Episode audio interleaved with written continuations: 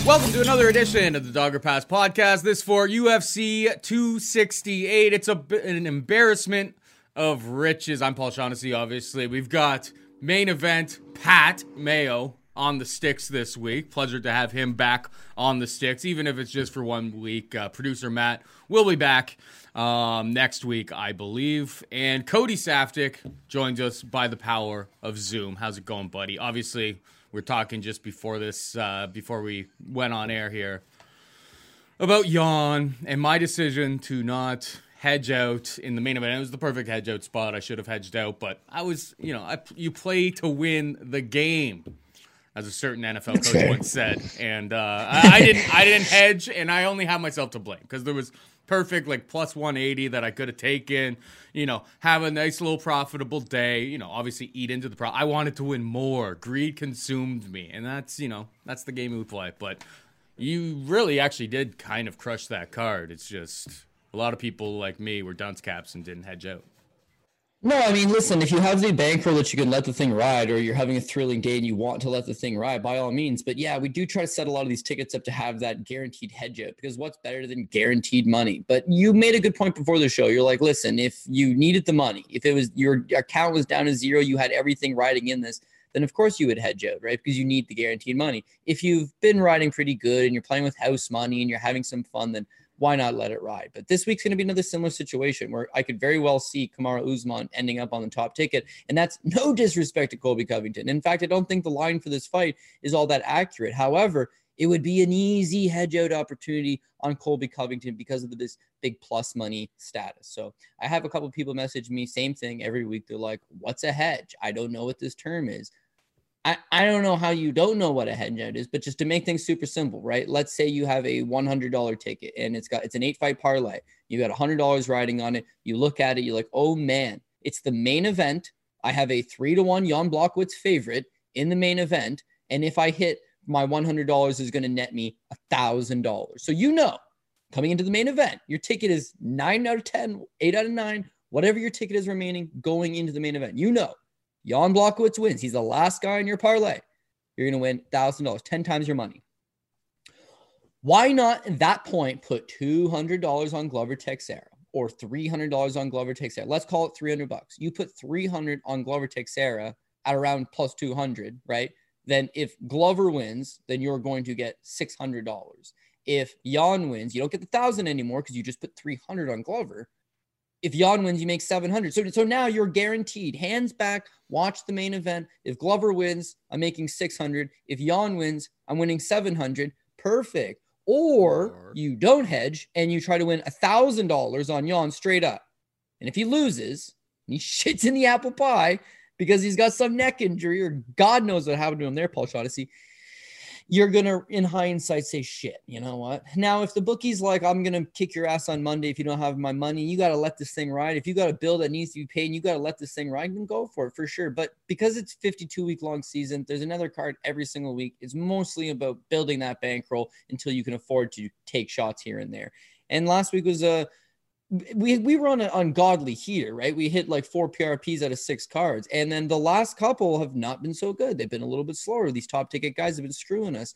Um, so when you have, at this point, if you have a hedged opportunity, get that money back, keep the grind going, keep that build going. I think you take it, but it all depends on what your situation is. So if Kamaru Usman ends up on the top ticket, I don't want to hear any flack this week from people being like, oh, that's his most confident play. It's like, no, he's a three to one favorite in the main event. He's the favorite for a reason. He's the defending champion. He's one of the goats of the division, all this good stuff. But it's the last fight of the night. That's the key. Last fight of the night. Get it on the end. That way, if everything else is intact, you will know by come main event. If the main event was awful, I'd leave it off. But the last run, it's like it's worth having, you know, the favorite on at least. So anyways, like you said, embarrassment of riches. And I'm really happy to be talking these fights with you, buddy. Yes, sir. Let's get right into the action. The fight that we were just talking about. Kamaru Usman takes on Colby Covington in the main event of U F C two sixty-eight. Usman minus three twenty, Covington plus two fifty. Obviously, these guys fought uh, what, like a year and a half ago or so against each other. And, I mean, it was a hell of a fight. Kamaru Usman gets the fifth round finish. Uh, Colby thought maybe his jaw was broken and then now says that his jaw wasn't broken. Either way, his face looked a mess by the time they got to round five. But you go back and you watch a bunch of those rounds, and it was a very, very competitive fight all the way through. Kamaru probably landing the more, you know, more damaging shots, and, and he came out a little bit ahead, or quite a bit ahead, you know, thirty, forty strikes, insignificant strikes when you when you look at the stats after the fact. But they were very, very close competitive rounds between two of, two of, I will say now that Hamzat's in the mix, but two of the best welterweights maybe we've ever seen since like G S P retired. Um, I think the line, when you were saying like before that the line is incorrect, based on the improvements that we've seen from Kamaru Usman, I think he carries a lot more pop with his strikes, knocking out Jorge Masvidal the way that he did, baptizing him the way that he did. That has to count for something. I think that he's really, um, him and Whitman are really starting to click, and he's he's learning some new skills. I know he's thirty-five years old, um, so this is like, you know, probably the last few years of him being an elite talent at this level. But I feel like I feel like the line is close to right. I be, I think it's pretty close to accurate. I don't think there's really any value on the Kamaru Usman side. I pick him to win. I think he does win seventy-ish percent of the time, seventy-five percent of the time. If these guys were to eh, seven, seven out of ten sounds about right. So maybe, yeah, maybe maybe there is value on Covington at plus two fifty when I when I say it out that way. But um, I mean, Colby's got to fight the perfect fight. What I did bet on this is I took uh, I got it a little bit uh, slightly better line on it. Uh, I took the over three and a half rounds, and I grabbed that at minus one thirty-five yesterday. Um, it's m- minus one forty-five at DraftKings Sportsbook right now, which I don't hate. I really do think Colby Covington showed in that fight that's like, you basically need to next to kill him to get him out of there. And um, and Usman's super, super durable. Both of these guys can go five rounds, no no questions asked. I think maybe the uh, the the three and a half line set here is kind of reacting to the Jorge Masvidal knockout, but I think Colby can take even the best of shots that Kamaru may throw at him. So over is how I played this one. Kamaru Usman is who I think is going to win. Uh, I don't really, I would not, I, I don't want to touch the minus three twenty. And I think on Saturday when we get to it, um.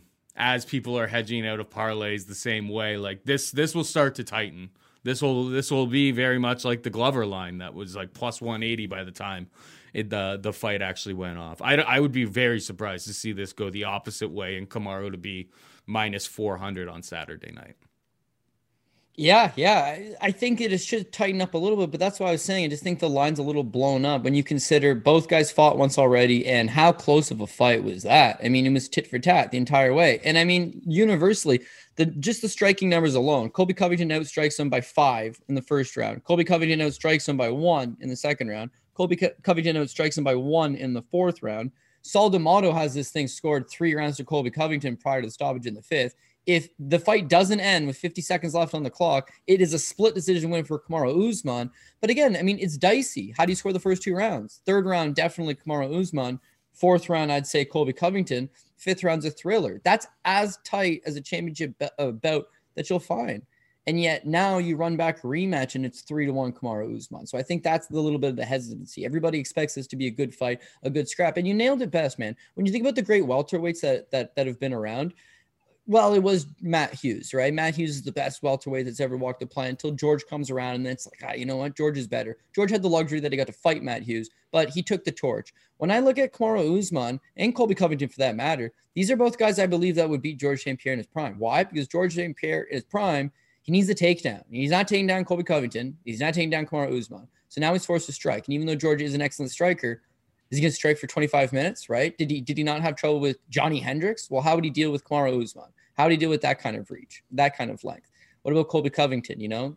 Cra- crazy good durability. You know what? Even the fact his jaw might be broken, he says it's not. There's fifty seconds left. It's a crazy panic. He goes down. Second time he's been knocked down. crazy sense. It's still an early stoppage as far as I'm concerned. Colby's not out, you know. Colby's a warrior, and he's thirty-three years old. This could be the last time he's fighting for the welterweight title. He's got a heated rivalry with Kamaru Usman.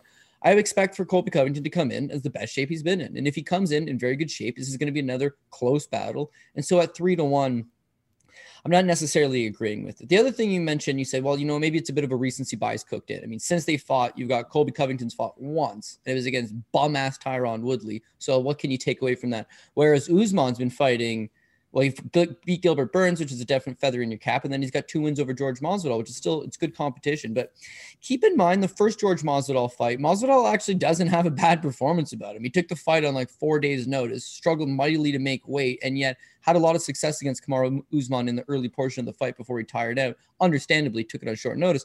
And the fight with Gilbert Burns, well, Gilbert Burns, I wouldn't say, I wouldn't say he didn't drop him, certainly. It's not a knockdown, but I mean, he definitely wobbles him. He definitely caught him pretty good. And then the third fight with Jorge Masvidal, sorry, the second fight with Masvidal, the third fight is, is most recent. Yeah, it just looked real good to me. Like, it looked, he looked dialed in. Now, is this the kind of guy that you can catch and hurt? Sure, but knocking him out is going to be a problem. Submitting him, I don't think Colby Covington is going to submit him. So you're going to have a good back and forth tilt until somebody's will gets broken. And I'm thinking it hits the over three and a half, might go the distance, but we could be in for another late stoppage. Um, I'm hoping it's Colby Covington. Listen, I, you and I, we did this two years ago, okay? We broke down the original one, and I put on a Make America Great Again hat to back my boy, the welterweight thrashing machine, Colby Covington, coming in to make one hundred seventy pounds great again. You know, I was all over him. This guy is the perfect welterweight. The reason why I thought he's the perfect welterweight, his striking's not all that great. You saw Damian Maia outstrike him, actually. But his pace, Paul, this guy has pace like unlike anybody I've ever seen before. He just keeps going. Infinite cardio, and that is a very, very special characteristic. I thought he is going to break whoever stands in front of him. Now he matches up with Kamaru Usman, and only it turns out Kamaru is the unbreakable guy. Kamaru Usman is the guy that does not tire. And so when you rewatch that fight, Colby Covington has a great first two rounds. By the third round, I've never seen him slow before. I've never seen him tire before, but he's tiring in that last fight. And the longer that fight stretch out, the more Usman starts to hit him. And you see Usman grow in confidence every time he hits him. The fifth round, Usman looks fresh as a daisy. Covington's taking some damage. Usman goes after him and puts him away. Huge moment. And that's where Colby Covington comes out now. Well, you're the C E O of E P O. Because even he can't believe, how the hell did this guy outlast me? I'm the workhorse. I'm the guy that breaks guys in the gym. And this guy must be on drugs, must be on drugs. And you know what? Maybe he is. But that's not up for me to decide, Paul. It's for me to decide who I think is going to win this fight. And I think you get a way better live betting line. If it's really competitive through two, it might not be three to one Usman. But the longer the fight goes is where I think Usman does uh, pull away ever so slightly. So I think the line's wrong, but I agree Usman should win. And yes, because it's the main event, it likely ends up pretty high on those parlays. All right, moving on down, we've got another uh, championship rematch. We got Zhang Weili taking on Rose Namajunas. Zhang Weili minus one twenty, Namajunas plus one hundred. I, I mean, they didn't, what, they fought back in April, April twenty-fourth, twenty twenty-one. Rose Namajunas knocked her out in the first round. What is going on with this line, Cody? It was actually, it was a pick'em when I originally made these boards. I mean, I know Zhang Weili, she's training with Henry Cejudo. It's like, well, she hasn't really been training with Henry Cejudo for all that long. Is she going to become some sort of world-class po- power wrestler all of a sudden? Like, I mean, she had two takedowns against Tisha Torres, had one against Joanna Jędrzejczyk, won a greasy split decision in that fight. She hasn't really been some sort of world-class wrestler. And then even if she did get the fight to the ground, who's to say that Rose doesn't just snatch up a submission to honor? I know that you historically haven't been the biggest Rose fan. You take some shots at Pat Barry and so on and so forth. But you got to be... This line seems a little bit wet. I haven't bet it yet because I'm a, I want to see Rose, because Rose is always a little bit... You can, it's really tough to tell with her because, like, sometimes she shows up and she's like very like silent, doesn't even really want to talk to the media, doesn't want to do anything, and she's been like an absolute savage in those in those moments. I just want to kind of see how the week uh, goes down, and it seems like money's coming in on Zhang Weili, but Rose Namajunas seems like the side here. It just almost seems too easy to be true. Like, it wasn't that long ago where she knocked her out. It looked like she's they're at least on par with each other on the feet. And if Zhang Weili's strategy is to take this fight to the mat, well, I think she may be met with some submission attempts down there, and I'm not I'm not certain that she'll be able to handle that. So Rose is the pick for me. What about you? Yeah, I got to agree. So we actually seen a similar situation when Rose came through as a five to one underdog to beat Joanna Jędrzejczyk the first time. She knocks her in the first round. A lot of people thought it was unexpected. They rebook it for a rematch, and she was actually a slight underdog to Joanna Jędrzejczyk in the rematch. How does that make sense? You just started knocking her out in the first round, right? So people are believing it's this lucky punch mentality. Um, I, I, I will admit, yeah, I do like to shit on Rose here and there, mostly because of Pat Barry. You know, that's a weird angle I'll never get over, but it's most of the mentality. Like, she seems frail at times. You know, there was the Conor McGregor bus incident where he threw the dolly and she couldn't fight and she had to go see a P T S D specialist, and she has to have an emotional stress support dog with her. And she, you know, she, she just, she seems off at the best of times. Right. But that doesn't hinder her, man. Like, I got to get over this, this narrative of just like, she's mentally weak. This girl's not mentally weak. And in fact, you go back to that Joanna Jędrzejczyk fight the first time around. Joanna's in her face. She's talking mad game. And you got Rose Namajunas reciting the Lord's Prayer over and over. She just seemed off. But it's like, she knows what she's doing and she knows how highly skilled she is. And that's one good thing about Rose Namajunas. As far as her kickboxing game goes, it's extremely pri- precise. It's very, very tight game. Now, if you compared Rose Namajunas on paper, her striking, versus Joanna Jędrzejczyk, well, Joanna Jędrzejczyk's a better striker, higher level, European Muay Thai champion, uh, just volume for days, very, very tight. But she leaves openings. She's hittable. That's one thing that people have talked about Joanna Jędrzejczyk in the past, is that like there are openings to to counter-strike on her. And Rose just finds those openings. She's just very, very precise. And that's the same thing with Weili Zhang. I actually, I, well, I picked Weili Zhang the last time around, but why was I on Weili Zhang the last time? Well, because she seems to be bigger, physically stronger. If she was to get a takedown, great. But if not, she's just going to back her up. And when you see Joanna Jędrzejczyk versus Zhang, Joanna Jędrzejczyk's a better striker. She's faster than her. She's crisper than her. The problem is Weili's a little tank engine, takes the best you got, comes right back at you. And even though Joanna has all types of success in that fight with Weili Zhang, fight of the year as far as I'm concerned, she, you, she just takes everything, right? Now, when you see Rose Namajunas, it's like, oh, well, Rose don't hit any harder than Joanna does, so Weili's going to take everything. But it's that precision. She leaves those openings, and Rose is just far too precise. So she's got great footwork, great movement, great striking. She's got a nasty submission game. As far as takedown defense has traditionally been one of her problems, she's worked on it a lot, man. Her wrestling's actually not all that bad. And of course, fighting in Col- fighting out of Colorado, being in great shape, training all the time, I don't believe that uh, cardio is going to be an issue for her. So it really does come down to, can Weili break her, get a hold of her, hurt her early? Because once Rose starts getting confident, I mean, she's extremely precise. Seeing this thing get rebooked, it's not that I would say Weili Zhang doesn't have a chance. It's that, how could you not go with the defending champion as this favorite, even if it's slight favorite status? They're giving you underdog money on her. And for that reason, I agree one hundred percent with you, my friend. I, I don't think you can turn away from it. I think it's a live dog shot. You have a champion as an underdog. She just knocked her out. She looked clean. She looked, I don't know. Every everything's falling into that. This would be an excellent underdog bet. I'm surprised it is an underdog bet, but it is, and we'll take it. one hundred percent. All right, moving on down. We've got uh, the Pants Off Party of the Week. We got Justin Gaethje taking on Michael Chandler, minus two ten Gaethje, plus one seventy-five Chandler.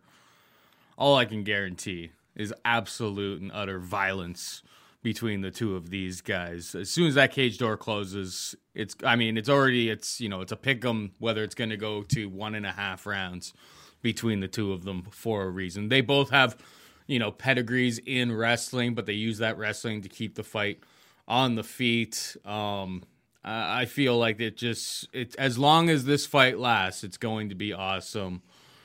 And I'm going to lean towards Gaethje here. I wouldn't really want to touch the minus two ten, to be perfectly honest, because I think I'm I'm expecting both of these guys to get hit and hurt early and often in this fight. But I, I believe in Justin Gaethje's durability more than I do in Michael Chandler's, and that's really what all it really comes down to for me. What about you?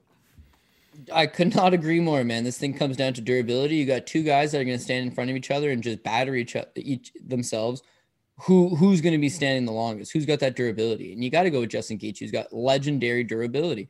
This is not so much one guy's got great durability, the other guy's got okay durability. In my opinion, Justin Gaethje has fantastic durability, and Michael Chandler is kind of half soft. You look at all of his losses, there's a kind of a repetitive theme. So the last one against Charles Oliveira, he started off awesome. He's beating Charles Oliveira early. And then come the second round, he starts to slow down and he gets knocked out. He lost to Patricio Pitbull Freite, who's a, a one forty-five pound fighter on his best of days. Really not that big of a guy.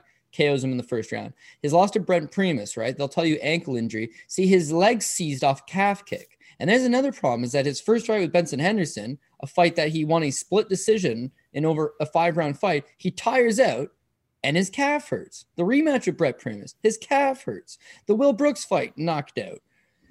He's taken damage, right? There was back in the day, it's like, oh, him and Eddie Alvarez, these crazy wars. But since then, once these fights get extended, second round, third round, he slows down very quickly. His cardio's not on point. He's got a weak little calf, and he eventually gets himself knocked out. All of this is not going to bode well with Justin Gaethje, who possesses some of the best leg kicks in the game. He's most definitely going to target this. We've seen three other guys have massive success with it against Michael Chandler. It's going to be an option. As far as them standing toe-to-toe and throwing their best shots, if Gaethje lands his best shot, Chandler's tumbling over. If Chandler lands his best shots, well, Gaethje's probably tumbling over. But not a guarantee, man. Because, see, when Gaethje loses, it's not, oh, he got caught. It's he takes an absolute shit-kicking. And then finally his brain's like, wait a second. I can just end this if I just turn off right now. Eh, turn off right now. But Eddie Alvarez took him deep into the third and knocked him out in one of the craziest wars you'll ever see. Dustin Poirier takes him into the fourth and knocks him out in one of the craziest wars you've ever seen. I'm pretty sure both of them were fight of the year candidates. So to, you don't just go out there and knock him out in your first punch. You don't knock him out in the first round. You got to fight this guy to the death. And if you can do that for three rounds, you can beat him. Eddie, he had heart for days. In fact, that's Eddie's best characteristic. The guy had heart. Dustin Poirier, nobody in this world could ever question that man's heart. He's willing to go through it. thirty-five-year-old Michael Chandler, I don't think he's going to go through the trials and tribulations. So he needs a quick knockout over Justin Gaethje or he's going to suffer. As far as the wrestling goes, Chandler is a high-level wrestler. He's able to mix that in against absolutely anybody. But again, yeah, Justin Gaethje, Khabib clearly showed there was levels to wrestling, and Gaethje ain't an elite level wrestler, but yeah, I mean, he's been wrestling since like elementary school. He was a multiple time like uh, state champion and, you know, wrestled a little bit in, co- in college before ultimately just abandoning college altogether and pursuing mixed martial arts. So he's competent enough to keep this fight standing. When this fight's standing, he's going to chin check him at some point. This will be a greaser regardless, because you are going to be on the edge of your seat. You're going to be biting your nails. You're going to be sweating one out. But in the end, I think Justin Gaethje gets the job done and, and secures the victory. So I wish this was the main event I'm, because I'd love to put Justin Gaethje and know I have a hedge-out option at the end of it. Instead, I'm going to rely on Justin Gaethje and getting the job done to allow myself a hedge-out opportunity a few fights down. But uh, honestly, this is the fight game. Absolutely anything can happen. Expect the unexpected. But I really think Justin Gaethje is the choice here. Gaethje inside the distance, minus one fifteen at DraftKings Sportsbook. Probably K O inside the day. Is he going to submit him? I don't know. I think he's not yeah, out of anything. Here, here, yeah, but let me finish. Uh, the reason yeah. I say inside the distance is because it's minus one ten. So oh, it's there like there's not enough. Like you gotta, you gotta always look at the K O versus I T D. I don't think he has. He's going to submit him whatsoever. But for five points, buying that insurance yeah. for a club and sub yeah, situation yeah. is right. definitely worth the uh, is worth the small small like for five points it's it's basically nothing, right? So I would I would suggest that because they're literally pricing the inside the distance props the same as the K O props right now. Uh, moving on down, we've got I mean this is going to be a tough one for Cody to break down. Two of his boys, Shane Burgos minus one ninety-five, Billy Quarantillo plus one sixty-five, take it away. These are these are your guys, so people are waiting to hear what you have to say about this one. Yeah, this is a tough situation because you got two guys that, listen, we love betting on motors. We love betting on guys that are going to be able to fight fifteen minutes to the hardest and best of their abilities. Guys like that, even if they're not the most skilled fighter, they'll find opportunities to win. Why? Because it doesn't matter if you're less skilled than your opponent. If he's tired and you're still fresh, that skill discrepancy, that skill gap, it starts to shrink. It starts to narrow very quickly. And you have your ability to fight your way back into it. That's been Billy Q's calling card so far, is that he just outworks these people time and time. And listen, usually it's a bit of a learning curve. Kamala Kirk fight, he's losing early. He pulls through. Very solid, fantastic performance. Gets a U F C contract out of it. His fight with Spike, Car- Spike Carlisle, he's getting controlled pretty handedly in the early going of that fight. But he keeps coming on. He keeps coming back. It's actually a bonehead decision by Spike Carlisle in the second round at the end of it. That to me won it for Billy Q, and then he secures the third round all day. Why? Because he generally wins third rounds. Now he runs into Gavin Tucker, and that fight he doesn't look particularly all that good. Uh, his pace didn't matter because Tucker never got tired. You start to see that his striking is not elite by any stretch of the imagination, just tons of opportunities and holes to get hit. His wrestling, not all that good. Uh, his jiu-jitsu is fantastic, but if you're not going to have the wrestling to get yourself into an advantageous position where you don't have the striking to strike with this guy for three, four minutes of the round before you can get said advantageous position, you're going to be in trouble. So he rebounds excellently with the Gabriel Benitez fight where he basically dominated him pillar to post as far as I'm concerned. Striking looked improved, wrestling looked improved, and as always, cardio is on point. Shane Burgos, meanwhile, he's the guy that doesn't tire. The difference between these two guys is that Shane Burgos would be considered chinny. Now, why is he considered chinny? Well, because he's been knocked out a few times. But again, I think you got to look at the fact that Edson Barboza knocks him out. Edson Barboza has been traditionally a guy that's been ranked in the top five at fifty-five or at forty-five for a decade, right? The guy's a beast. He's a top-level talent. Josh Emmett kind of rocked him pretty bad, yeah. But again, Josh Emmett, at his best of his abilities, is one of the best power punchers in the game. Calvin Kattar knocks him out. Third round. Very competitive first two rounds. Does get knocked out in the third. Calvin Kattar is a top five guy in the division. Mm-hmm. So I think it's a little bit unfair to say he's chinny. Listen, he doesn't take a punch particularly well, but he's against the best power punchers in the game. Whereas Billy Q, you can be like, oh, this guy can take anything. It's like, well, right. But I mean, he's fighting Kamwala Kirk and Gabriel Benitez. Like, if you want to talk about levels, it's a completely different level altogether. So what this comes down to me is that as far as their striking skill set goes, Burgos is a much better striker. Mm-hmm. As far as the grappling goes, it's actually quite comparable. I would give the nod to Billy Q, but the takedown defense for Burgos is good enough to keep this thing standing. So now Billy Q needs to chin check. He needs to land something. And I just don't think he's got the power to get Burgos' attention. So more often than not, I think Burgos wins at least two of these three rounds standing, chips him up, keeps it standing, stuffs the takedowns, muscles him around in the clinch a little bit. And then in the third round, if Billy comes on and Shane's just able to survive, should be able to secure the twenty-nine twenty-eight. So this is going to be a tough fight. I think both guys are going to have their moments. It'll be closely contested. A minus one ninety-five line for Shane Burgos seems a little bit much, but uh, I think that he does have the better striking and that it's probably going to end up being mostly a striking battle. So I got to go with Shane Burgos. And if I'm trying to improve that line, I go with Burgos by decision because Billy Q is tough, man. I mean, putting him away, good luck.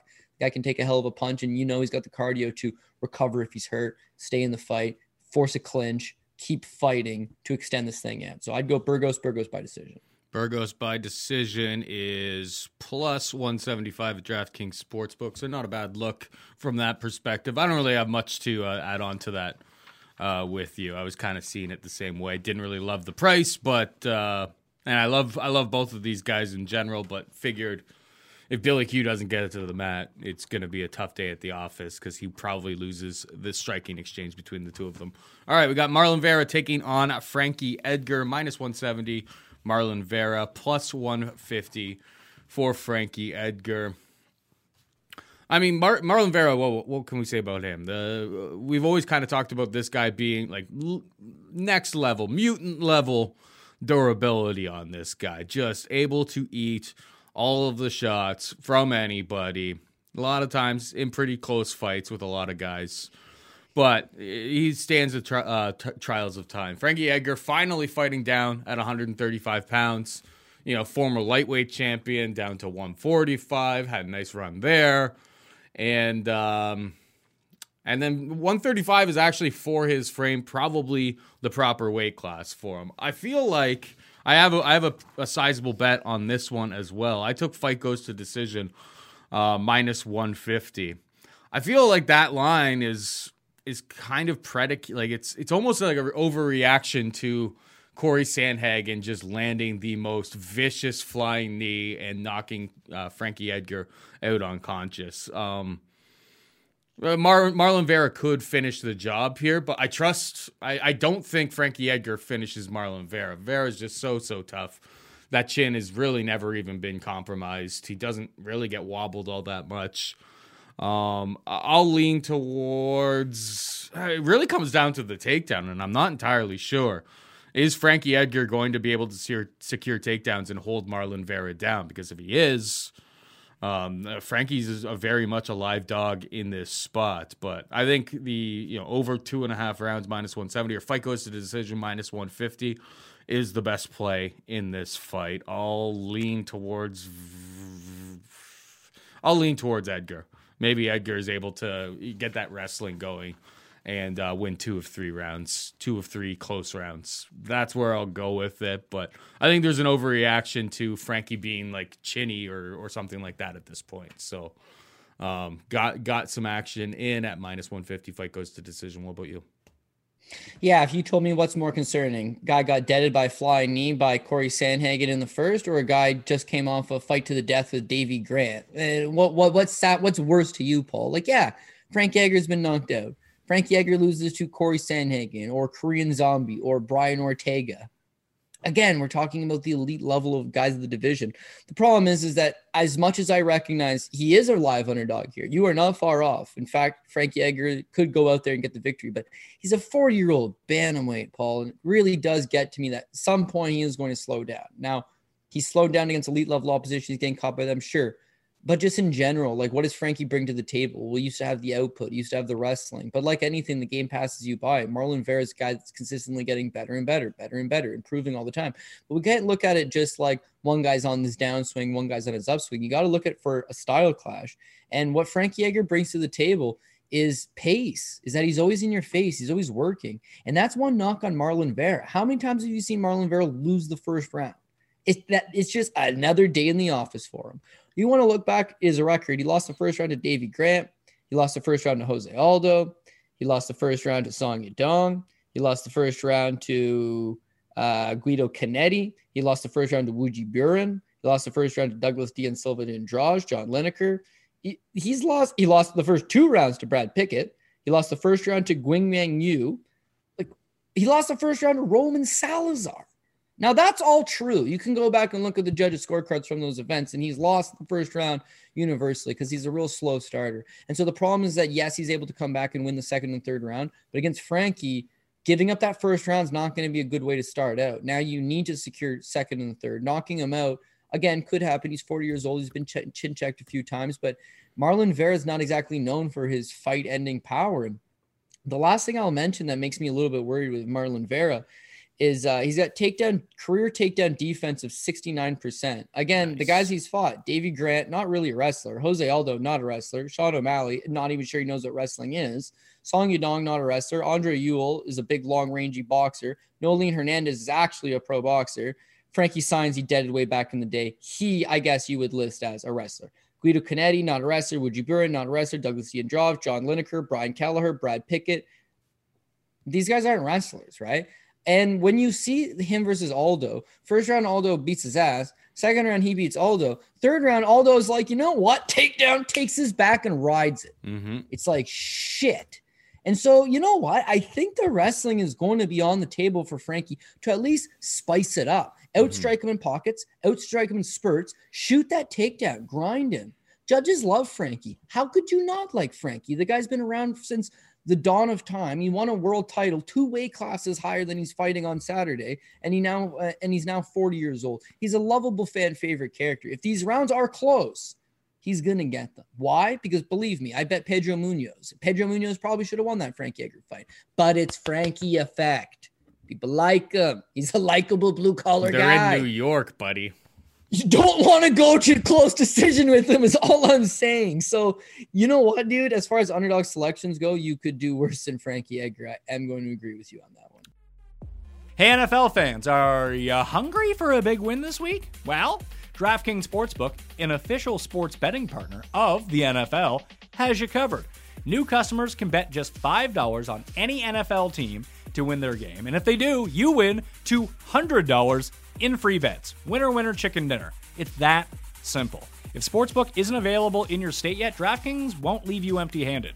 Everyone can play for huge cash prizes all season long with DraftKings Daily Fantasy Sports Contest. DraftKings is giving all new customers a free shot at millions of dollars in total prizes with their first deposit. Download the DraftKings Sportsbook app now. Use promo code D O P. Bet just five dollars on any N F L team to win their game and win two hundred dollars in free bets. If they win, you win with promo code D O P, Dogger Pass Podcast, this week at DraftKings Sportsbook, an official sports betting partner of the N F L. Must be twenty-one or older. New Jersey, Indiana, and Pennsylvania only. New customers only. Minimum five dollars deposit and one dollar wager required. One per customer. Restrictions apply. See DraftKings dot com slash sportsbook for details. Gambling problem? Call one eight hundred gambler. All right, we got Alex Pereira making his U F C debut. He takes on Andreas Michailidis. Pereira, minus two sixty-five favorite. Michailidis can be had for plus two fifteen. Obviously, Alex Pereira, winner of two kickboxing matches against uh, against Israel Adesanya. Knocked him out once and won a decision the other time. Uh, he's three and one in his U F C or his M M A career. I mean, it's good matchmaking because Michailidis, from what I can see, he just kind of wants to stand and trade. And if he's standing and trade with Alex Pereira, he's not going to, uh, you know, I mean, this is the Michailidis is the same guy who got knocked out against Modestus Bukakas. Well, not knocked out, well, basically knocked out right at the end of the round. Wasn't able to get back to his corner, basically forced retirement in that fight. Came back and won a decision over K B Bueller, but uh, K B Bueller clearly wasn't really ready for this level of competition. If Michailidis doesn't have some sort of wrestling in his back pocket, this looks like a canvas snap for him, wouldn't you say? Yeah, I would say. I would say the U F C likely knows what they're doing. They bred an Alex Pereira, and f- you're just trying to build challengers to the division, right? So Alex Pereira's got a three and one record. How many fights would he need before he could fight for a title? Oh, well, too many, way too many. However, because he has the kickboxing wins over Israel Adesanya, I think you bring him right in. He's thirty-four years old, so they're going to need to fact tra- fast track this guy around. They're giving him some good money. They've brought him over from um, the Glory Kickboxing organization, where he was a dual champion. He was their middleweight champ and their light heavyweight champion. Just recently lost a majority decision for Glory to get out of his contract, but this guy is very, very good. They need to fast track him. The best thing to do is go out there and get a highlight reel knockout. So for Andre Michailidis, this is a guy that's got seventeen professional M M A fights. As far as M M A experience goes, he dwarfs him. But as far as stand-up experience goes, he's in a lot of trouble here. He needs to flip the script. He needs to shoot the takedown. Because even though we saw Khalil Roundtree chin-check Gokhan Saki, it's like, oh, it's possible for the M M A fighter to defeat the, the decorated kickboxer. Gokhan Saki hadn't been relevant in kickboxing for a few years to that point and was older, coming off a very long layoff. So it's plausible that a guy like that gets exposed. Whereas Alex Pereira is one of the few guys in the world of professional kickboxing that squeezes in three fights a year. Glory doesn't even have three shows a year. And yet this guy's extremely active. He's talented. He's got big, big power. If he hits you, he's going to do a lot of damage. U F C knows what they have. They'd love to promote a fight with him and Israel Adesanya, two strikers, high-level striking and a kick in uh, with M M A gloves on. Who doesn't want to see that? He needs to go out there and get a big highlight reel K O. So I feel like they're feeding Michailidis to uh, be that guy. Michailidis has some decent enough striking, but at this level, he it's just a matter of time. And could he, th- in theory, mix it up and take the fight to the ground? I suppose he could. Looking at his record, though, again, yeah, you're you're he hasn't submitted an opponent in six years and mostly prefers to keep all of his fights standing. Even if he wanted to take the fight to the ground, doesn't mean he has great wrestling. So. Exactly. Unless Alex Pereira turns out to be male version Clarissa Shields, I think uh, he's actually going to go and get the K O and not be a dummy and just work his way into the clinch when he knows he has such a significant advantage at range. So give me some uh, Alex Pereira to get the job done. But he- but buyer beware, you have a kick thirty-four-year-old kickboxer with making his fifth pro M M A fight, and he's coming in as a sizable favorite. What do you love about that? But I, the U F C has set this up properly. one hundred percent. All right, moving on down the card, we've got Bobby Green taking on Al Iaquinta.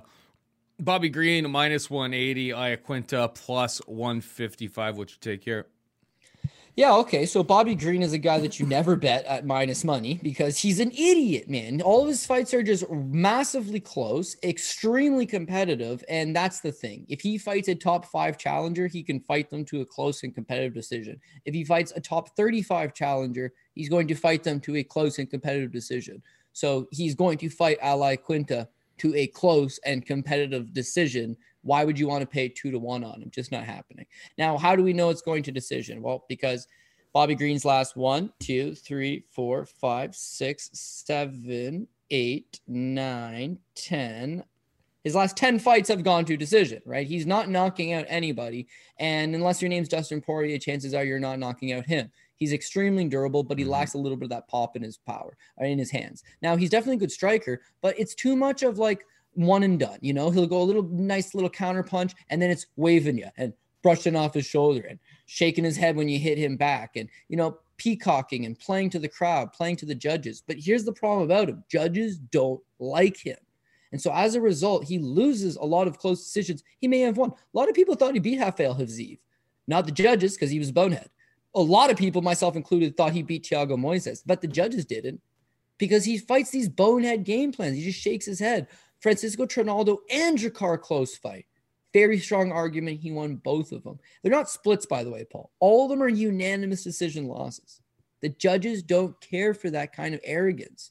And that's what Bobby Green is. He's arrogant. Mm-hmm. So now he's going over to New York, taking on a guy that is a local real estate legend.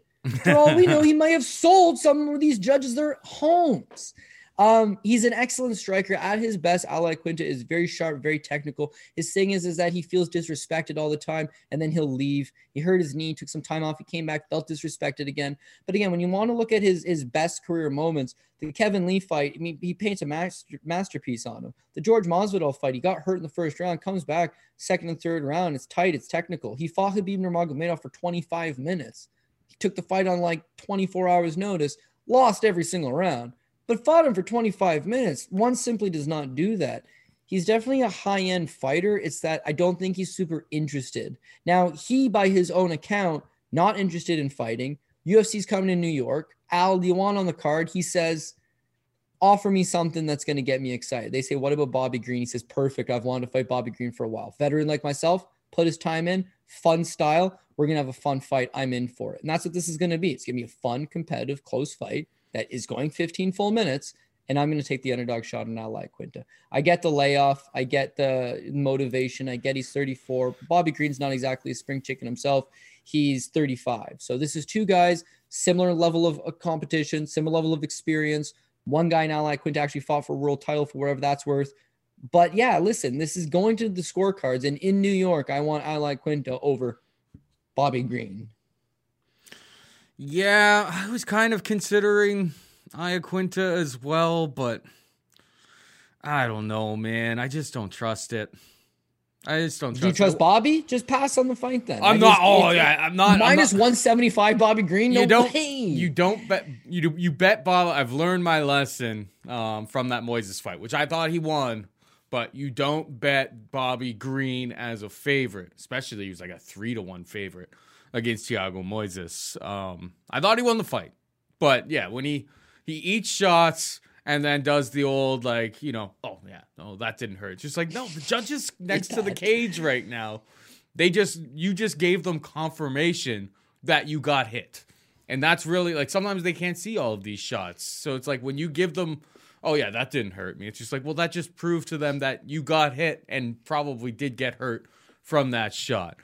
I just I, I just tr- don't trust where Al is at this stage in his career. I'm just wondering, like, maybe it was a slow a slow season in the uh, in the real estate game for him or something like that. I mean, houses are going for a pretty penny at this time of, uh, you know, in this time of our lives right now. So I'm surprised if he if he's not selling all of the houses, but I don't know. You know, I, I, I did a little bit of digging through his Instagram, and like he kind of seems like he's in the gym a little bit, but I couldn't bring myself to pull the trigger. But yeah, I will agree with you. Betting Bobby Green as a favorite always has bad consequences. So stay out of trouble. Avoid this one at all costs. I'm gonna I'm gonna lean towards Bobby Green, even though uh, yeah, I'm gonna I'm gonna take the coward coward's way out. Pick him, but I will not bet Bobby Green at minus one eighty.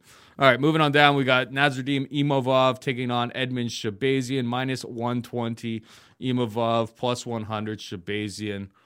Kind of puzzled by this one, Cody. Um, I remember what, what Nassourdine Imavov when he took on Jordan Williams. I mean, Imavov last time out looked quite good. That was the best performance that we had seen from him. But I remember in the lead-up, Jordan Williams' last fight, in the lead-up to that, uh, Imavov, sorry, when Imavov took him on, he got hit with some shots, and like he, he definitely stumbled a little bit. And I think like Edmen, a young a young striker in his own right, I think maybe people are getting fooled by the last name Imavov, thinking that this is some sort of Dagestani wrestler, because he's not that guy. Like he's he's more of a kickboxer. He fights out a fight fa- or what the Fight Factory in Paris. Was that the name of the the yeah. gym? Yeah, Fight Factory in Paris. Well, it's called M M A Factory, but it used to be Fight Factory Paris, yeah. It, uh, fights out of that gym, more of a stand-up guy. I mean, if the two of these guys have a kickboxing match, I'm going to trust Edmen Shahbazyan. Uh, Edmen Shahbazyan just has a lot more power in the strikes that, I, that I've seen from him.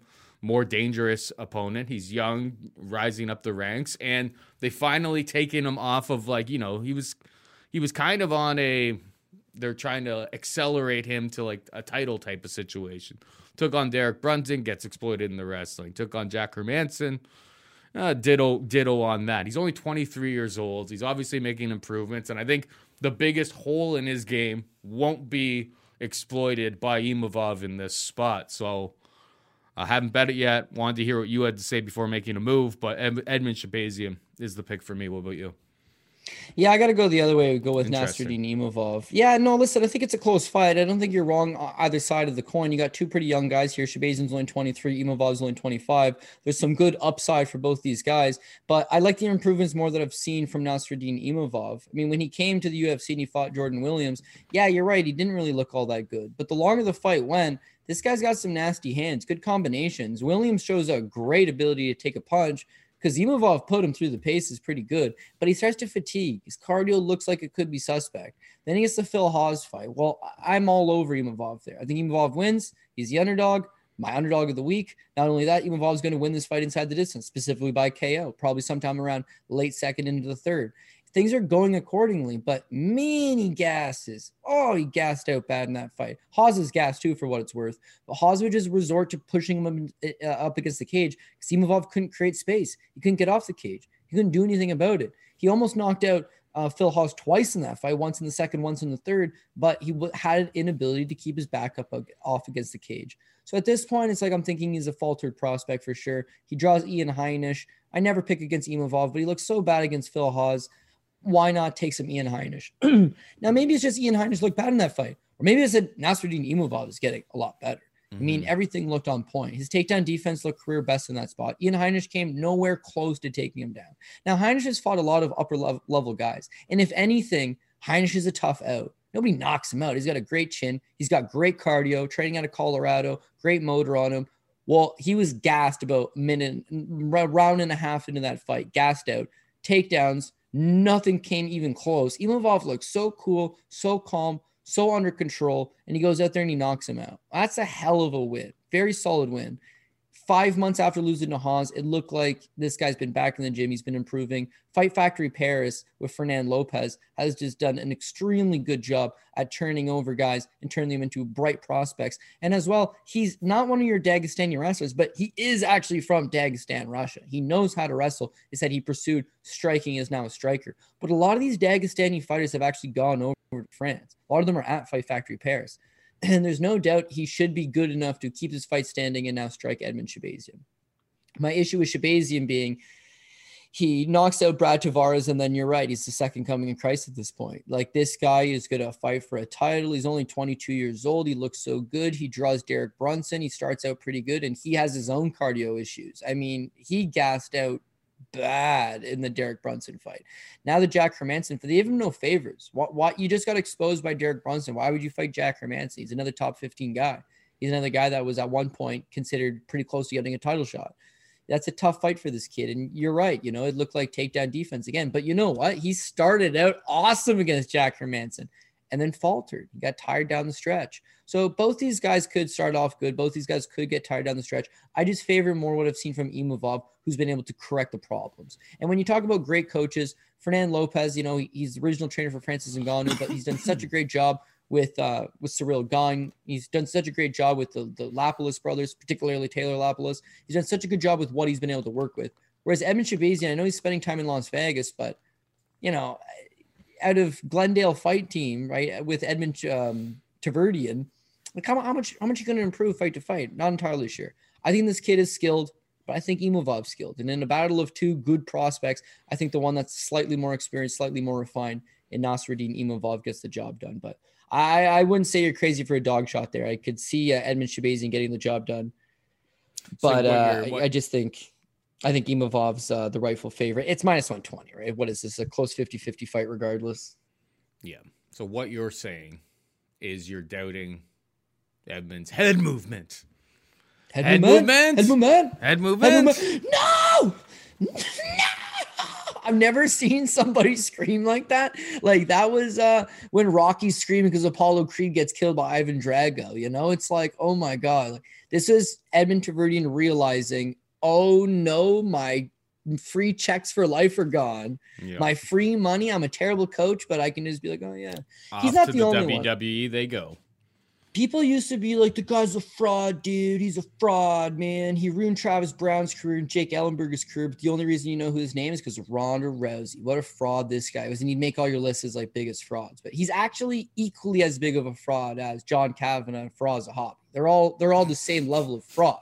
They have one good fighter that they may or may not have had a big part of their career. And then, and then it's like every other fighter out of the gym is just awful. God awful. I could be the next terrible. Conor McGregor. It's just like, well, no, it doesn't exactly Yeah, and it's just like, way. yeah, I showed that kid everything he knows. It's like Steven Seagal, right? When it'd be like he's in the locker room. It's like he didn't show Anderson Silva nothing. Anderson Silva's been fighting his entire adult life, his entire, you know, his entire childhood. It's all been combat.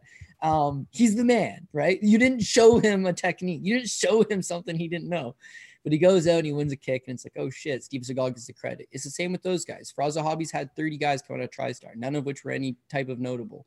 And a lot of these guys come there. They come there. He doesn't build anybody up. And he didn't build George as well. He didn't build Rory McDonald. He didn't build any of the decent fighters that came out of there, but he's ruined a lot of careers.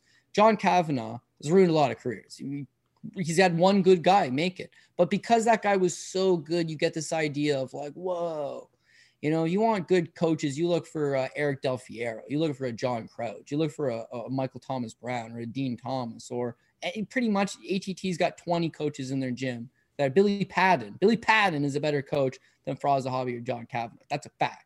And he's probably number seventeen on the A T T roster. So And little little gyms the same way. But little gyms you work. James Krause. James Krause is a great example. Who's going to his gym, right? He's got a bunch of fringe thirty-five contenders, and he turns them into good fighters, good scrappers, the best he can do. Imagine you gave him a stable with one hundred fighters. Greg Jackson, I think he's a little fraudulent as well, but he's actually built a lot of good fighters. He did. It's just they're fraudulent now that Mike Winklejohn, who's a big fraud, has officially taken over the operation. So anyways, it's just fraud, fraud, fraud, fraud, fraud, fraud, fraud. But Nassourdine Imavov, to tie things back in, as a good head coach. And I'm rolling with the legitimate improvements I think he will have made. Fair enough. All right, we got Phil Haas taking on Chris Curtis. Phil Haas, a minus three thirty-five favorite. Chris Curtis could be had for plus two sixty. Who you got here? Let's go. We're going Chris Curtis. We're Whoa, Chris Curtis you is, hate Phil yeah, Haas. Is, I fucking hate Phil Haas. And I also love Chris Curtis. So take true. the bias. Take the bias that exists here, because there's a very clear bias here. And uh, yeah, I think Chris Curtis gets the job done. I'd like him a lot better at one hundred seventy pounds, simply because I think he's better as a welterweight. And also Phil Haas is going to need to take him down. And it's going to be a lot easier for Phil Haas, who's kind of a naturally built one eighty-five. He's only six feet tall, but he's very muscular, very, very well put together guy. If he's going to take down Chris Curtis, it's going to be muscling him to the ground. And when he gets him to the ground, Curtis has just got to keep making this guy work. But honestly, Paul, this is all about the long run, the longevity. You got to take this guy into deeper waters. So Chris Curtis, I met him for the first time. He fought Peter Grajcar. It was twenty seventeen. So Peter Grajcar is undefeated. He's like the top Canadian welterweight, one of the top Canadian welterweights. He's expected to go on and, and have a great career. And so they go out and they fight in just a tremendous back and forth war. Mind you, fight ends. Chris Curtis wins. Absolutely beat the shit out of this kid. Didn't finish him, but just beat him pillar to post. Grajcar's face is a mess. We go back to the hotel. I get together with Grajcar, smoke some weed, and the next day I talked to Pete Grajcar on Facebook, and he had no recollection of ever meeting me. And we hung out for like an hour and a half, right? And it literally just me, him, his corner man, the cut man that worked the show, myself. There's four of us. And he's just like, I, I don't remember ever meeting you. I'm like, man, we hung out in the hotel room. That girl from Calgary, he, Peter Grajcar did have a ride to the hotel, so he got a girl from Calgary on Tinder, linked up with her, was like, come to my fight. I'll get you some free tickets. You can drive to the... She should have taken him to the hospital, not the airport. The point of this story being, Peter Grajcar never fought again. It pretty much ended his career. He sustained a lot of damage in that fight. Next morning, I actually get thrown in a car, me, Rod Wingrove, Rod Wingrove, shout out to my boy Rod, Chris Curtis, and Sam Alvey, driving back to the airport from Lethbridge. So it's like a three-hour drive. So I get to know Chris there. And this guy's just, it's all about glory. His dad, it's something like his dad's a lawyer and his mom's a surgeon. Like, both of his parents are very well off. This guy fights simply because he wants to fight. First time I ever really spoke to him, I'm like, well, why do you do this? And he's like, I'm just looking for a seat of Valhalla. It's just like, what? And he's just like, yeah, I'm just chasing glory. I know when my days are over, I'll, I'll get a seat at the table. It's like, all right, that's a crazy attitude to have. But all he does is fight anybody, anybody. This dude fights a lot. I think this year alone, what has he got, four fights this year alone?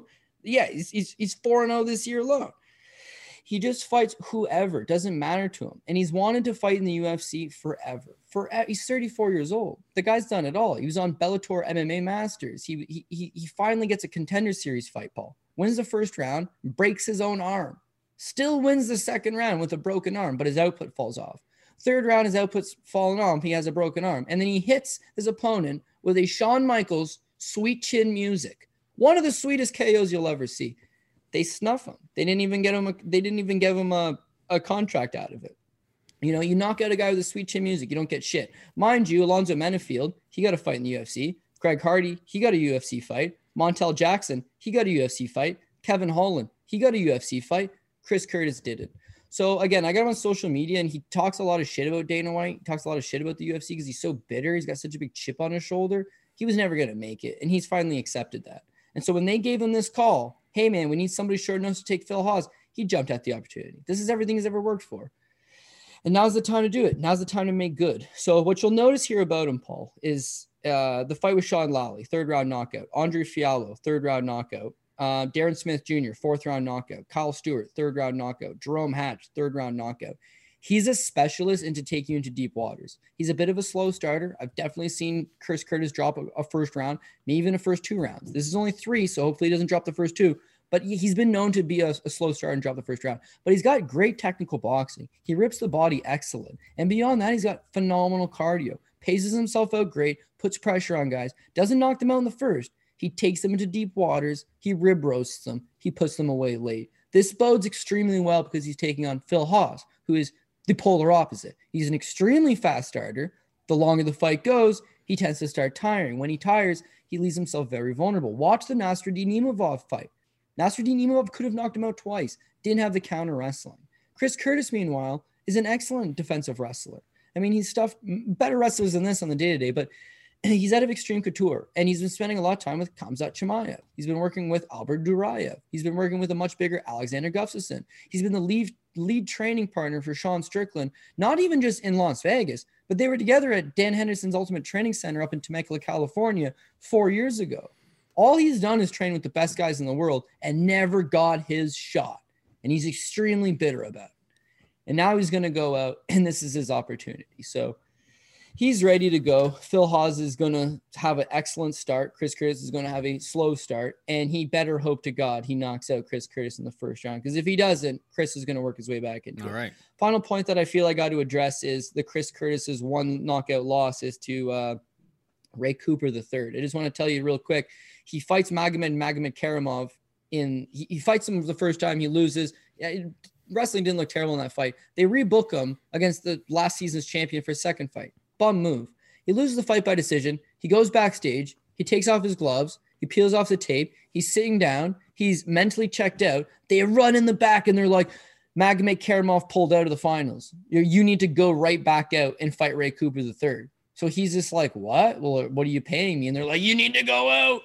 So he just wraps his shit and just goes out, wins the first round against Ray Cooper, and then got caught by, uh, by a shot in the second. Like, the mentality that you would need to go from I'm done, pack up your stuff, getting ready to leave, to turn around and walk out and fight Ray Cooper in his second fight that night. This guy's guts and glory. Guts and glory is going to get the job done. I know I'm massively biased. I know people will say you're an idiot if I get it wrong. I got a juicy favorite, and I'm riding with said juicy favorite. And yeah, he was supposed to fight Evan Cutts a week from next week. He was supposed to fight Evan Cutts. So I don't really think he's short notice. He's always in the gym. He's full time. He's been living in Las Vegas the last two years. Outside of that time, he was dating that stripper, that he was a little unfocused. He's been in the gym every day. He don't got no stripper in his life no more. He's not on the strip no more. He's in the gym. I'm All expecting right. my boy to show up and give a good account of himself. So sign me up for some action, man, also known as the King of Combat, Chris Curtis. Well, I'm going to have to – it's not very every day that Cody sh- strolls into this show and picks a plus two sixty underdog. Plus, Curtis round three. Yeah. twenty-two Absolutely. To one. In. Got to throw a sprink. Just a little – just a little touch. Just a little touch on that. Giddy up. Let's go. Let's go, Chris Curtis. Let's go, Curtis, round three as well. All right, moving on down. We got Ian Gary taking on Jordan Williams. Ian Gary, a minus three eighty favorite. Jordan Williams can be had for plus two ninety. Uh, Ian Gary, obviously, the Cage Warriors welterweight champion, coming over here. Jordan Williams, I mean, I feel like they're kind of raking this guy through. I guess, in fairness, the Mickey Gall Mickey Gall showed up and was the best Mickey Gall we have ever seen. Um, when he, that was a pretty closely lined, or he was a favorite against Mickey Gall, I believe. Actually, yeah, yep. a minus one seventy-five favorite against Mickey Gall there. Mickey Gall just showed up, took him down, and and dominated him. Found the rear naked choke. That was all. That that was all for naught. Um, and that was his first fight at one seventy pounds. But it seems like, you know, they had figured out, he's got, because he's got diabetes, they had figured out the weight cut, and he looked all right, and he looked fine, I believe, at the weigh-in. Yeah, he made it made it okay. I don't remember him having any sort of major issues getting to the weight. Now, you know, they're setting him up, and this is a, a pure setup fight, because clearly they want the good-looking British guy to become a new star. It's a, a thing the U F C always does. You know, these big, huge cards in America fill those prelims with future stars, kids that you think could be something. And and Ian, Ian Gary, twenty-three years old, coming out of Ireland, seems to be one of, you know, one of the, the main uh, prospects coming out of that part of the world right now. Um, minus three eighty, minus four hundred in some spots. Is a hefty price to pay, but is the writing on the wall here? I guess I'll ask you that. Yeah, I see writing's on the wall. It looks looks good spot for Ian Gary. It just, I'd probably be way more into it if I didn't get seriously burned on Justin Burlinson last night in the Contender Series. Burlinson looked as good of a prospect as I've seen coming out of the British regional scene in a long time. He's seventeen and one as an amateur, six and oh undefeated as a pro. Looked good. What you see in that fight with Johan Lyness is the guy fights with his hands low and he's very hittable. And when he fights a guy with a ton of power like Lyness, he got caught. That's my one problem with Ian Gary. This kid looks good. I mean, his striking looks nasty. He's got a nasty left high kick. Snap it out of nowhere. Lands very effectively. Long rangey with his strikes. He also doesn't matter, mind closing his own distance, getting in your face. And uh, seems pretty good. Good knees from the clinch. Decent enough grappling. Good submission game. Like, takedown defense could probably use a little bit of work, but Uh, this is a kid, he's, he's twenty-three years old, man. He's going to put everything together. Had he just stayed in Ireland at S P G, he'd be screwed. But he comes to Stanford M M A, leaves the confines, goes to get some real coaches like Henry Hoof, and those guys are going to be able to help you. And I do think that he's going to be improving a lot. Just to talk to his power, uh, two fights ago, he beats Rostam Akhman. Now, people might remember the him as a two-fight U F C veteran. Yeah, the only dude in U F C history that was able to wear a knitted sweater into the octagon. And, like, not very good, but that dude was strong. And he went the distance with Jake Matthews, which is difficult enough. And he also went the distance with the Candyman, Sergey Kondenshko. So durability wasn't really an issue for him, but Ian Gary walks right through him, kicks him lopside the head, puts him away. It looked pretty good. Then his next fight was against Jack Grant for the Cage Warriors one seventy pound title. I don't know if you guys watched that or not, but crazy fight, man. He just he's talking mad shit to him the whole time. It's the fourth round, and he's like, "You're gonna fight me? I came to fight." Jack Grant's like, I can win this fight. And he's like, you haven't hit me yet. Like, it's like, oh my God.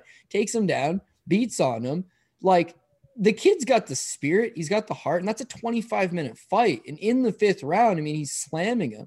He's uh, he, he's playing with him. He's having fun in there. It's like, this is a kid that does look like he's got a lot of talent. When you consider the big story going around right now is that he's got a letter from his mom that was like, don't fight M M A. You're not the next Conor McGregor. You heard about that?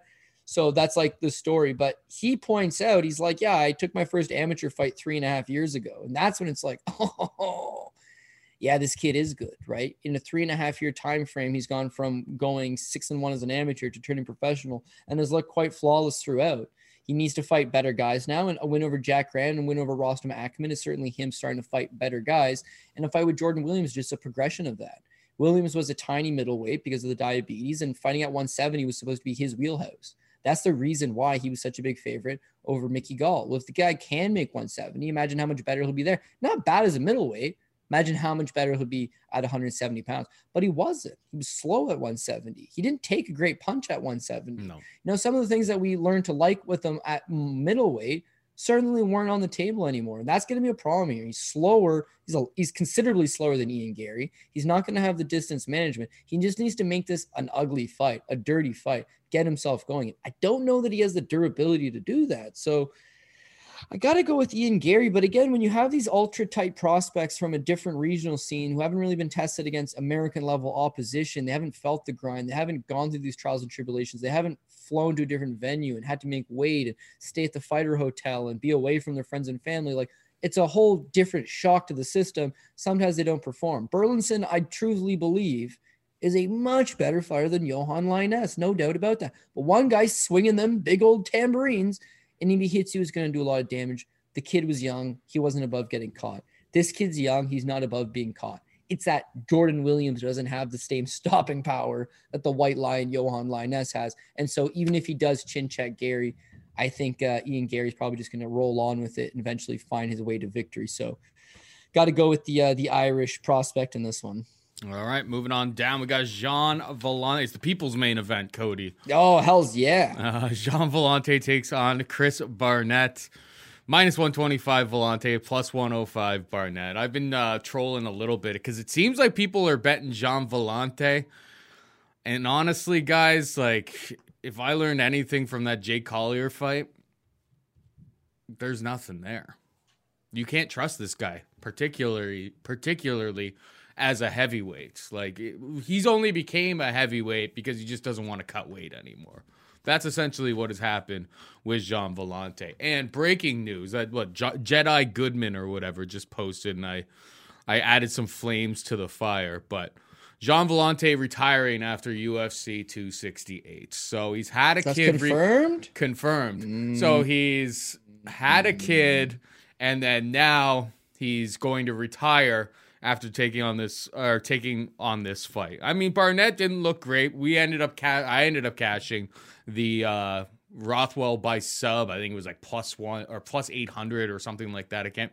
Memory doesn't serve me right correctly right now. But um, I, I mean, that was a pretty easy spot. But that was a heavyweight taking on a heavyweight. Now Barnett is what, five foot nine. He's kind of a meme fighter. He moves very, very well for somebody who's so rotund.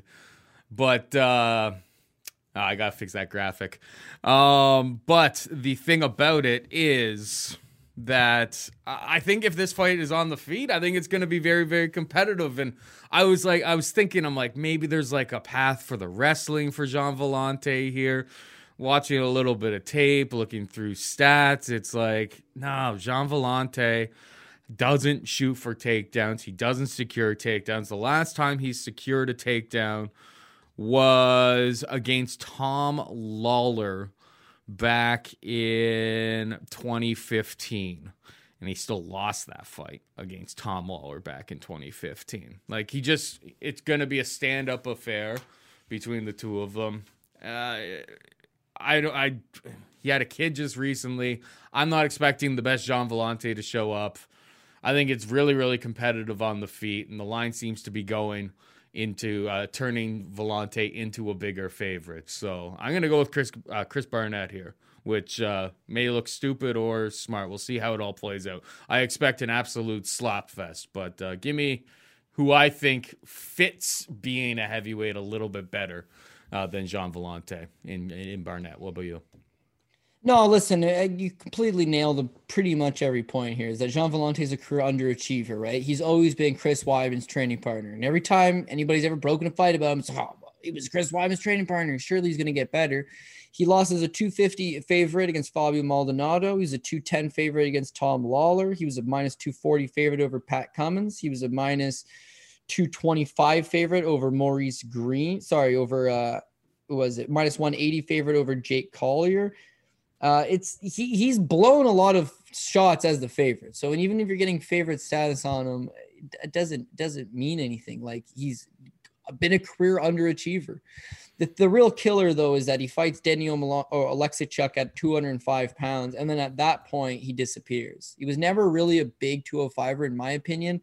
Um, decent enough athlete, big enough guy, but wasn't like he was shredded up. Not like he's got that pure size. And then he decides he's coming back as a heavyweight. I think everybody universally knew it wasn't going to be a good idea, but we wanted to see how it was going to go. So he draws Maurice Green the first time around. He's actually a plus two twenty-five underdog to Maurice Green, which doesn't happen because Maurice Green's never been a three to one favorite over anybody. Um, he weighs in at two fifty-five. So he essentially goes from two hundred five pounds to two fifty-five. That's just a huge weight gain. And he's actually beating Maurice Green. He's on, he's on his way to winning when Maurice Green, a that six foot seven me. kickboxer, that one cost who me loves smoking the cigs. Yeah, it cost that one people. cost me a bunch, and I was just like, never ever will I ever bet Jean Vellante again. Never again. So then a couple people say, well, you know what? They got in my ear a little bit. They say, you know what, Cody? Think about it. Dude, dude came in at two fifty-five. He's out of shape. It's his first fight at heavyweight. Didn't look bad. Didn't look bad. Now he's taking on Jake Collier. And he weighs in in the Jake Collier fight at two forty-three. He's twelve pounds lighter. It's a little more svelte. And surely Jake Collier, and the fat jokes are unlimited with him, is not going to beat Jean Vellante. But it's the same thing. What does Vellante do well? He he stands and he slugs it out with you. His chin's not as good as it used to be. You know, you saw Ed Herman hurt him multiple times. Sam Alvey hurt him multiple times. Um, Pat Cummins hurt him multiple times. Mauricio Shogun Hua knocked him out. The Michael Oleksichuk fight, it was a body shot. It's a minute and a half into the round. It's like he doesn't wear a shot that well anymore. His output's certainly not as good as it used to be. His wrestling, I'd never really known him to have a wrestling-heavy approach, and I don't know what he's going to weigh in. I want to see the weigh-ins because so far through two heavyweight fights, once he's coming in at two fifty-five, once he's coming in at two forty-two. But the guarantee is that Josh, or um, Chris Barnett, sorry, is going to be tipping the two sixty-five limit because I've seen him fight at three hundred ten pounds before. Yeah, he's five foot eight, but he's a good athlete. How many how many five foot eight, three hundred ten pound guys can do a standing backflip? Like, the guy's actually quite athletic. The Barnett, when he fought uh, Ben Rothwell, sorry, he took the fight on short notice. He didn't give a terrible account of himself early, but then he started to get tired, and Rothwell's obviously got a lot of backlash and called him in the go-go choke. Prior to that, he's one of these guys that could catch you standing. You know, he's a decent enough fighter. He's got an okay submission game, but with Jean Vellante, it's not so much what does Chris Barnett bring to the table, it's how is Jean Vellante going to find a way to lose this fight? That's what it comes down to. And last but not least, I didn't even know what you said before, but you mentioned that he's already announced his retirement. That never goes good. I think one time, one time in the history did it go good. No, even then, because Uriah Faber came back, he neglected on his promise to retire after the fight, came back and got his ass kicked. Like, nobody just walks away quietly, happily into the sunset. There's like an addiction there. But when you lay down your gloves before the fight, you've already admitted, hey, I'm done. What happens is when you're in there and the going gets tough, why not just get? Dana's not going to get mad at me. I don't got to worry about the sponsors. I don't got to worry about my coaches being disappointed. I don't got to worry about, I'm done. I'm just having fun in here. Whereas Barnett realizes, oh, I really need to win here bad. So that is the difference in mentality. The difference in mentality should be able to be enough to be the deciding factor down the stretch. So listen, is the confidence level high in this one? No, but it's the people's main event for a reason. It is going to be sloppy. And uh, sometimes that's fun too, but the official pick would be uh, Chris the Beast Boy Barnett. All right, we got uh, Dustin Jacoby coming in on short notice, taking on John Allen. Jacoby, minus three sixty-five favorite. Uh, Allen can be had for plus two eighty. Interesting because what Allen was supposed to take on Alexa Kaymore here in this spot. And that that line was like minus one twenty, plus one hundred. It was pretty much a pick 'em. Um, Jacoby, I don't know what he's been up to, but that's a real st- steep price for somebody coming in on short notice. Maybe he was already in New York. Maybe he's already hanging out around there. He's from, I thought he was from like Denver, was isn't he? Maybe he was supposed to be going there for whatever reason. I don't know, but price seems way too steep on this one. Um, I don't think John Allen is some sort of world-class competitor, but Jacoby's been a bit of a letdown in his last couple fights. Like, we've we've seen the limitations of his game, and uh, I'm I'm not very confident in laying a minus two sixty-five tag on him in this spot. What about you? Dustin Jacoby is very difficult to get an accurate read on because he shows up as a different version of himself every time. I, on Ty, the Ty Flores fight on the Contender Series, he completely gassed out. His next fight, he knocks out Justin Gaethje in the first round. The next fight was Maxim Grishin. Dude, he completely gassed out. That was gave me a heart attack. And then one fight later against Ion Kudalaba, his cardio looks tight. Like, like how how do you go from gassing out after a round to fighting fifteen minutes the next time out? And then know. sure enough, he knocks out Darren Stewart in the first. So the worry here is we don't know if his cardio's on point. Yeah, warrants the price. If he's going to fight hard for a round, we're in trouble. And the fact that he's taking it on four days' notice leads that theory to just be all over the place. Is he taking it on short notice? That's going to mean he's got lackluster cardio, or is he taking it on short notice? He's been in the gym every day since his last fight. He's got a training partner on the card. He's ready to go, and he's jumping at the opportunity. Like, we we just don't know. If I knew for certain that he could fight ten minutes at the very least, I think he can win the first two rounds and survive a third against John Allen. A secure two of the three rounds at the very least. If he's in shape, he has a significant striking advantage over John Allen. John Allen seems to be more of a striker. He's a shoot-to-box guy. If he stands in front of Justin Jacoby, he's going to get chopped away. What he does do well at is that he's able to mix in the takedowns. Now, he has never won in the U F C, but he did technically beat Mike Rodriguez at the time before he got tested positive for the juice. Um, and it was on the back of the four takedown attempt, or the four takedowns. Uh, he just, he took him down when he needed to. And once he got on Rodriguez, as we should know by now, Mike Rodriguez is no game off his back. The fight with Roman Dolidze, it was actually fortunes reversed. Roman Dolidze was the one securing the takedowns over uh, John Allen, which largely led to the win. But it's actually a pretty close competitive fight, split decision. He does get a takedown over Roman Dolidze, who's a far better wrestler and grappler than Dustin Jacoby is.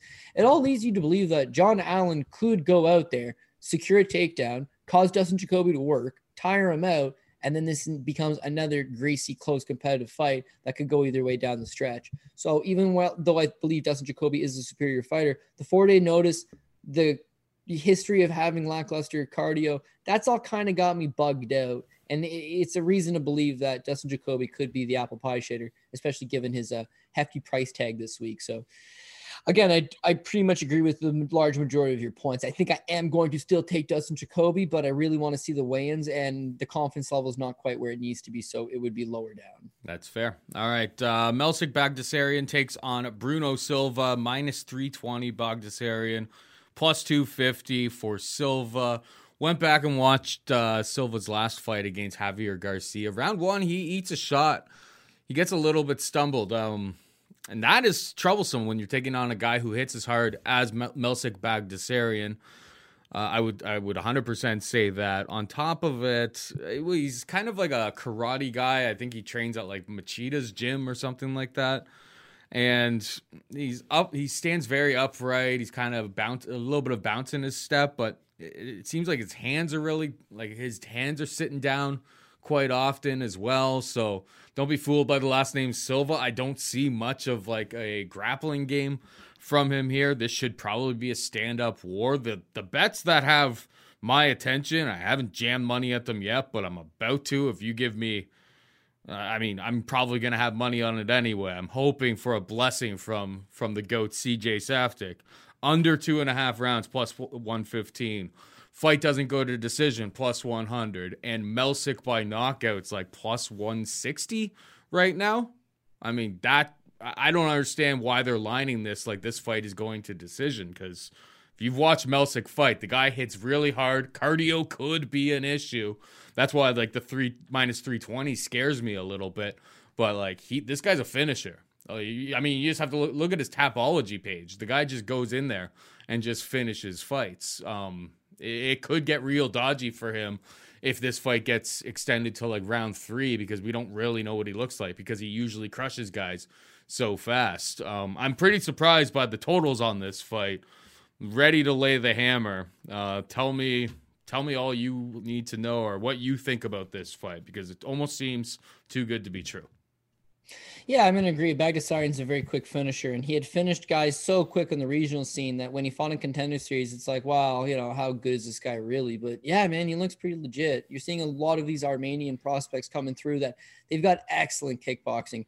The Armenian prospects back when we were younger were judo guys, right? You had Manvel Gamburov, and you had Karo Parisian, you had, uh, you know, a bunch of good, strong, talented grapplers. nowadays it's like they're excellent kickboxers, and once they figure out how to use that judo or use some takedown defense to keep the fight standing, they're long, they're accurate, big power strikes, love to work the body.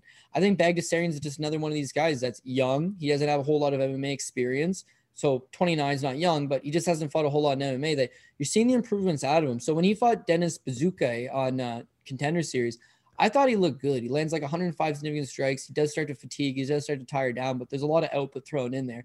It's the fight with Colin Anglin in his uh, U F C debut that I was more impressed with. Colin Anglin's super durable. Colin Anglin's a guy that's a good generalist, kind of does everything well. Bagdasarian cut right through him, man. I mean, he looked excellent in that fight. And that's where you realize at twenty-nine, he's already a lot more refined than some twenty-three, twenty-four-year-old prospect, but he's got a lifetime of kickboxing. He's now just adding those other wrinkles to his game, keep the fight standing. Him versus T J Laramie would have been an excellent fight because T J Laramie has some decent wrestling, decent grappling, would have probably tried to take him down. And uh, then we can see, and also has good cardio, right? So see how Bagdasarian gets pushed later in the rounds in a grappling-heavy fight. This fight with Bruno Silva, meanwhile, Bruno Silva's a karate guy. You, you nailed it. He's a black belt in karate. He's, he's actually one of Lyoto Machida's prodigies. He's been a Machida guy for a little while now. The difference is when you watch, used to watch a prime Lyoto Machida, at times it was almost boring because it was like he was living in the Matrix. Like these guys couldn't hit him. They would try to hit him and he's just gone. The thing with Bruno Silva is that he's actually really hittable. Like he moves in and out, but he's got his head way up in the air. His legs are on full display. And to be honest with you, you go back and you watch his fight with uh, Mike Hamill, right? It's a D Q win because of uh because of uh, illegal blows, right? This Talis Moraes, he wins a split decision. The Kamala Kirk fight, very close fight. He again wins a close split decision. Elijah John's fight, very close fight. He again wins a split decision, like the third one of his career. And then Javier Garcia, Javier Garcia actually took the fight on like two weeks' notice, and it went a full twenty-five minutes. So I don't think he's got the big power to finish Melsick. I think if anybody's going to hit your under two and a half for you, it's going to be Bagdasarian catching Bruno Souza and hopefully putting him away. Um, but, I, but I think Melsick is the rightful favorite. And I do think he chin checks this kid at some point and puts him down. So, uh, yeah, give me Melsick Bagdasarian by uh, K O inside the distance. Likely not going to be a submission, so might as well just take that T K O.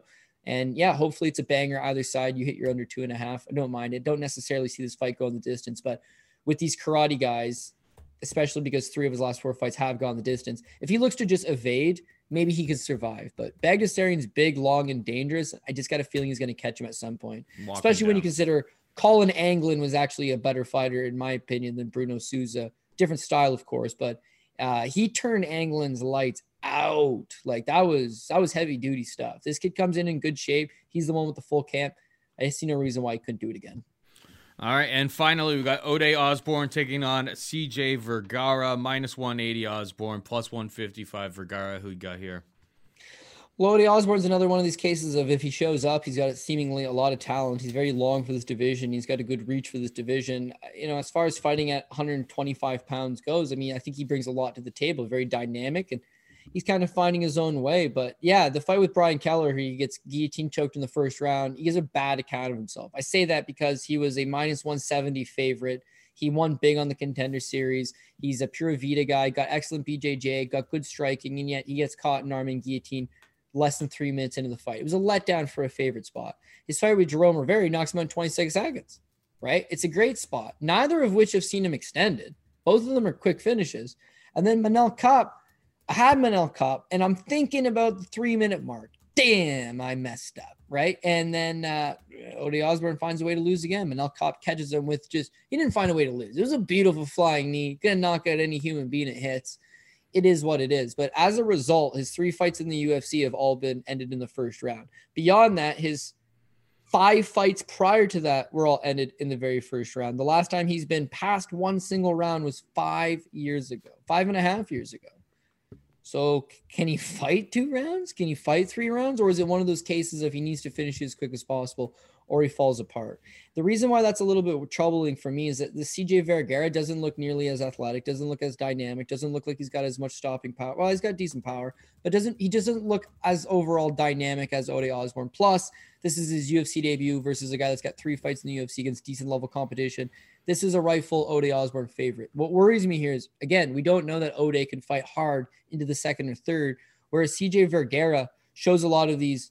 This is his five-fight winning streak. Second round knockout, second round knockout, third round flying knee knockout, third round T K O due to punches, and a first round knee to the body on Contender Series, Bruno Correa. Five-fight winning streak, all five fights inside the distance by T K O, most of which second or third round. So he's going to be good to go. He's going to be able to fight beyond the first round and keep on chugging.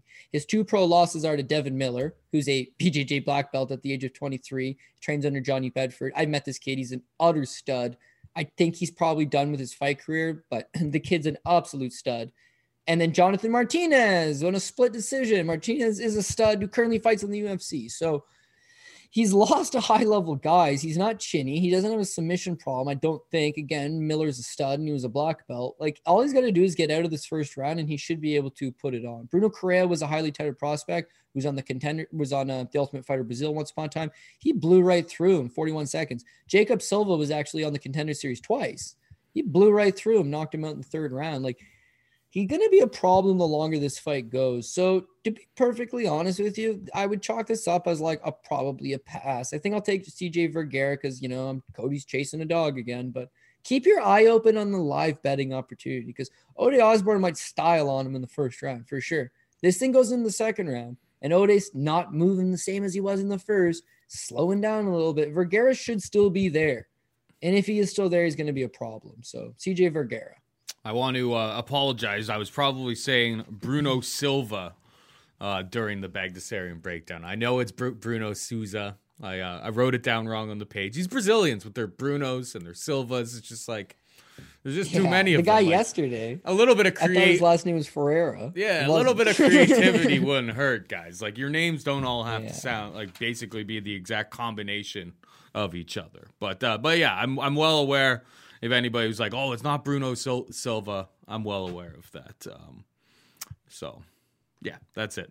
Um, yeah, that's j- basically all for us this week. Um, I'll, I'll rip through what I am betting or what I've already got bets on slash what I want to bet slash we'll be betting like right as soon as we get off the uh, off air here.